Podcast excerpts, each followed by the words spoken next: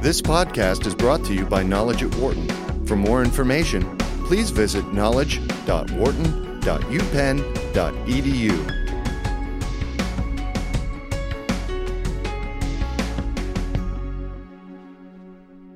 Bloomberg News anchor Betty Liu has often been asked by young people how she gained success in her career.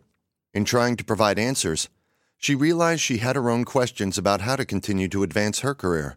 Those questions ultimately led her to reach out to CEOs from some of the most successful companies for their thoughts on what it takes to succeed.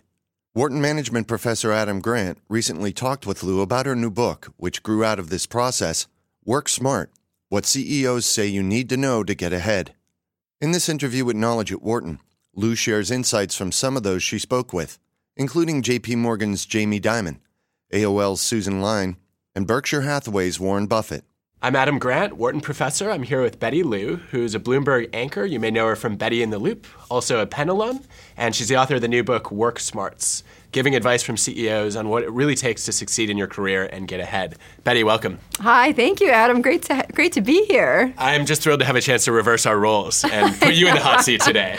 Vice versa. I know. I, I, can't believe I am in the hot seat. So uh, so be nice to me, Adam. I'll do my best. So why are you here? What motivated you to write this book? You know, it was for a lot of people during the uh, during the last few uh, few years. There've been I've had several people when I've been at um, conferences, when I've been at events, uh, I've had people come up to me, young people mostly, you know, people from college who've said, you know, Betty, you're so successful. Please give me some advice about what I can do with my career. And I got enough of those questions that I started to think to myself, there must be this there is this great need, and I'm sure you see it all the time, Adam, of young people who want to get career advice. They want some direction. But what was funny was that while they were asking me these questions, I kept saying to myself, gee, I have these same questions. I want to know what to do with my career. I don't feel all that successful. You know, I still want to know how these very basic questions how to make your boss happy, how to ask for a raise, um, you know, how, how, to, how to stand out, how to shine. And so I thought, you know, if I, I still have these questions in the middle of my career, then other people must have those same questions. So who do I ask then? And so then I began to think, well, the best people to ask are the people who are at the top, who are at the very top of their careers. And those would be the CEOs that I talk to every day on our program on Bloomberg. So all of that kind of gelled together, and then it came into uh, into a proposal with my with my agent, and we and we put it together and sent it to the publisher. But in any case, so so that's kind of the genesis of, of why I thought, hey, you know, let me let me write this book. I'm sure others must have the same questions. Yeah, I certainly do. And, and you got to talk to many interesting people in the business world. What were the most surprising insights that you got? Well, first of all, I was very surprised at the number of people who said yes to the interview. I thought you know, some people might might not want to reveal, you know, all the dirty secrets on how they got ahead. Um, but but the the second thing was was how um, frank people were about their struggles. You know, um, Jamie Dimon, the the CEO of J.P. Morgan, the chairman and CEO, was really um, open about his. Uh, you know his uh, essentially fight with Sandy Weill, his mentor at Citigroup, and it got to the point where Sandy eventually fired him.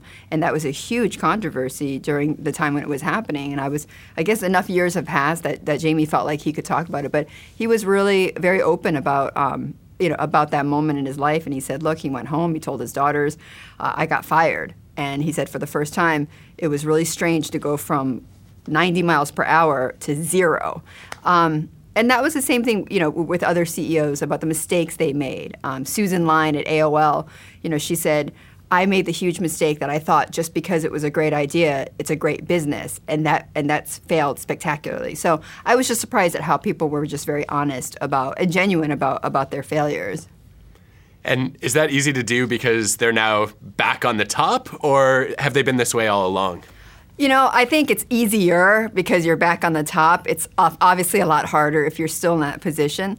But I also felt that they were being that that that, that they would have mentioned it anyway, or that, that or that it's a part of their fabric of, of who they are. You know, I felt like I felt like many of them many of them did feel that the mistakes that they've made were just as important as the successes that you have, and in fact, maybe probably even more important. You know, I'm sure many who are watching this or you know you and me like we've all learned from our mistakes and in fact you know, there's that saying, right, that you can't feel happiness without some sadness. So it's almost like you can't feel that success if you don't have those failures too.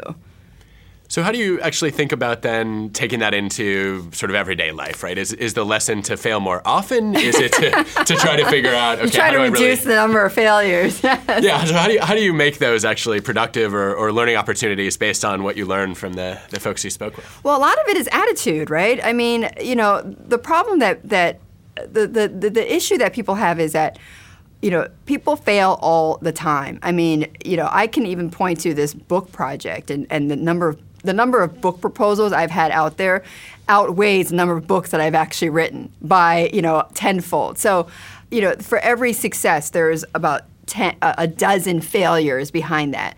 Um, so, how, so it's a great question. How do you, you know, how do you, how do you take that then into your everyday life? Is you know, what I found it's really all about much of it is about attitude. You know, how do you bounce back? It's almost like how you bounce back is more important than, than the failure itself. And so, if you bounce back, if you if you have that positive attitude, which Adam, I know you you are a perennial optimist as well. If you have that kind of attitude, um, it it can mean such a difference to the path of your career versus you know, versus being taken down by it and wallowing in that in that mistake. So I know it sounds kind of um, Pollyannish or, or, or, whatever, but uh, but there was just evidence time and time again. Um, you know, there was a there was a one piece of research I read in this book that, that I read for this book, um, and it had to do with this uh, this author of the luck factor, and he did this whole. I don't know if you know about this experiment, but he basically, to, long story short, he tried to find out why some people lucky and why are some people unlucky, and he did this experiment where he put two pe- people in a coffee shop um, and he rigged one person to be a millionaire. You know, one person was a quote unquote millionaire, and he put five, a five pound. He, this is in Britain, so he put a five pound note right outside the right, right outside the coffee shop, and he had one person who was considered himself lucky go through the exact same experience as a person who thought of herself as unlucky. So basically, that person who was lucky found the five pound note, went into the coffee shop, bought a cup of coffee, sat next to the millionaire, struck up a conversation, and they had a great the beginnings of a great relationship. The person who was unlucky walked by the five pound note, just like on cue, went into the coffee shop, bought our coffee, sat next to the millionaire, and did not say a word to the millionaire and left the coffee shop and said, you know, and, and, didn't do anything. And so when you look at those two instances, who who's lucky and who's unlucky and who makes their luck and who doesn't and who misses the luck. So it really is uh, in many ways about about your attitude, about how you behave in life. Mm-hmm. Is there a, a, sort of counterintuitive piece of advice that you picked up through this process? That's a great question. Um, I don't know about counterintuitive, but there was a great piece of um, insight that Sam Zell, the the real estate mogul um, from Chicago, that he he said to me that really made me rethink about what a big organization is really about. He said to me, "Look, as an entrepreneur, um, you know, I need as much information as possible. In a big corporation, people use information as currency, so they trade it. They, the more information a person has, the more power that person has in a big organization. But he said, in a small company or an entrepreneurial environment, if you're keeping a, a piece of information away from me, then you're damage then you're damaging my own company um, because I need to make decisions you know quickly and I need to make them with as much information as possible. So he told me a story about a woman that he hired from a major corporation. He said she was an overachiever. Uh, he said she was you know she had she was a star all the way through her career. Came into his organization nine months later. Nine months later, he fired her, and he said it's because she used the same practice of using information as currency.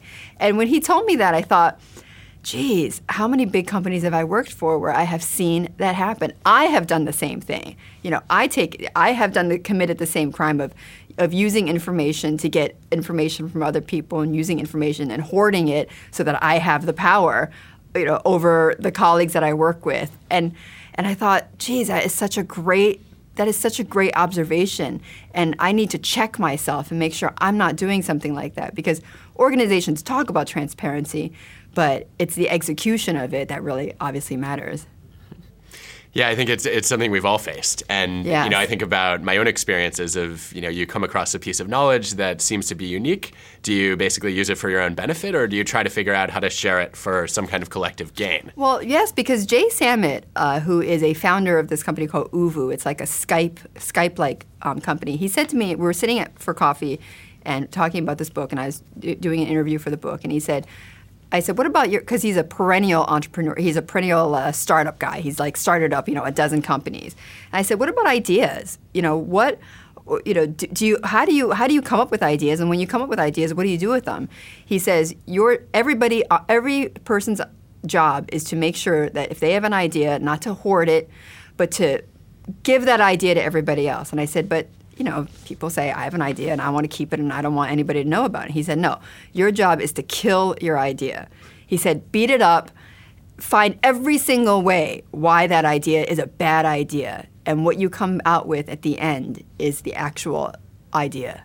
So when he told me that, I thought, wow, like, you know, everyone has a, different reaction. They all think they have to, you know, keep their idea secret and, you know, only release it at a time that they feel like it's, it's, you know, it's the proper time. But he was saying absolutely not. Just broadcast it out. He said, because part of the reason is that everybody, ha- many people have great ideas, but very few actually follow up on them. So that's, you know, if you're the w- rare person who follows up, you're way ahead of the game.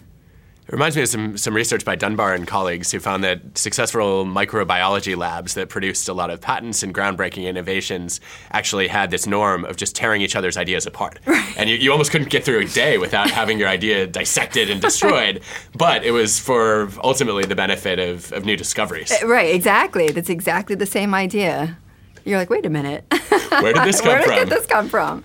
Well, I, I'm curious. You know, there's there's just a fascinating sort of cast of characters in this book, and if you think through the different interviews that you did, are there one or two people who stand out as the most interesting?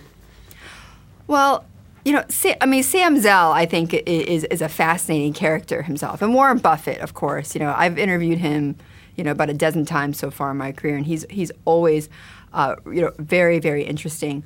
But, um, you know, you know, it's almost like trying to pick from like your, you know, because they were actually all um, really, really interesting. But um, Jamie Dimon, I thought was, you know, this was during right at the height of uh, the London whale uh, fiasco, and I had a little bit of a curiosity to to just see, you know, did he have more stress lines on his face? Was he, you know, just a little bit more down from everything? And he was true to form, you know. I mean, he, he knew he had to be on, but he was he was very, you know, sort of still Jamie Dimon, still, you know, I'm going to get through this, and I'm going to get this company through this. Uh, Bob Benmosche actually was a really interesting interview, and, and you know, I'd always heard all these stories about him, and you know that he's kind of a you know quirky guy, and you know he came out of he was had a vineyard in Croatia, and he came out of retirement to take over AIG, um, and he you know called. I don't know if you remember the, the famous line where he when he came out of retirement. He, you know, he had said something to the effect of, "I'm going to take over AIG. I'm going to bring this company back to life, and I don't care what those crazies in Washington think of me." And uh, those crazies in Washington got pretty pissed off at him, and uh, you know, didn't like didn't like what he said about them. But um, he was he. I just thought he was very interesting because he had a lot of um, insights about what it was like to be, you know, to be not poor, but almost on the brink of bankruptcy when he was younger, uh, when his father passed away. So, uh, just I know I'm rambling here with, with some of these stories, but they were all there. I, I took nuggets from all of them and just applied them to my life. Well, I guess on the subject of applying some of these ideas to your life, you said you were surprised that so many people actually said yes to these interviews. And, and one thing that, that I wonder about is if you didn't have the, the history and the relationship with them, if you weren't at Bloomberg, what can we learn from a successful journalist about how to actually get access to somebody whose ideas are so important?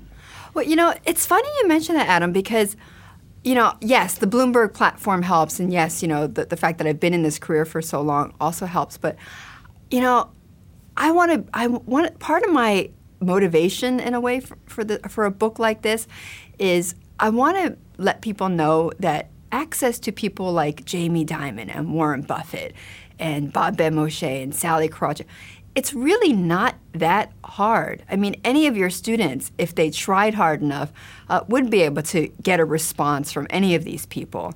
Uh, you know, it's accessibility. It's being able to go to them with the right question and the right proposal. And any one of them would be accessible to, to anybody. And, and that was kind of what I wanted to, that was kind of a, motiv- a motivation for the book that, you know, here's, here's the access, but you yourself can get that access if you try and you just apply your, you know, your energy to it. Tell us how. good ideas, um, good questions, um, hard work to find their prop, their correct con- contact info. Um, I do believe in the you know six degrees of separation. You can always find somebody who knows someone who knows someone who knows that person, um, and I think that kind of skill is so important in whatever profession you are whether it is journalism or you're an entrepreneur or you're a banker, or you're you know a professor, you know. So, um, but once you get in the door, it's important to really think carefully. How do you approach that person? What's a compelling? Wh- what's your compelling, um, you know, opening to them? And it, you know, people, it, people, for instance, they email me, you know, um, and if there's a big difference between emailing me because they've read something that I've written or, or that I did on, on my show, or they're you know seeking some sort of um, guidance or advice, versus, you know, hi, my name is such and such, and could you help me with something? There's such a big difference. I'm sure, Adam, you get tons of emails like that too, and there are differences. You know, to, there, there's different approaches, and some are more effective than others. Mm-hmm. Yeah, I think there's there's no doubt about that. No doubt about that. Well, I you know I think it's interesting that you were sort of encouraged to write a book on career advice that you would offer, and then you turned to other people and, and curated their advice. Right. But if you do look back on your own career and think about how your view of what it takes to succeed has changed over the past few years, what what do you know now that you hadn't perhaps thought about before? Uh, that's a great question. Um, you know, I've always, I mean, I, you know, I always, I've, I've always known that, you know, my parents taught me you have to work hard. You have to work hard. Um, you have to, uh, uh, you know, uh, know your stuff, do your research.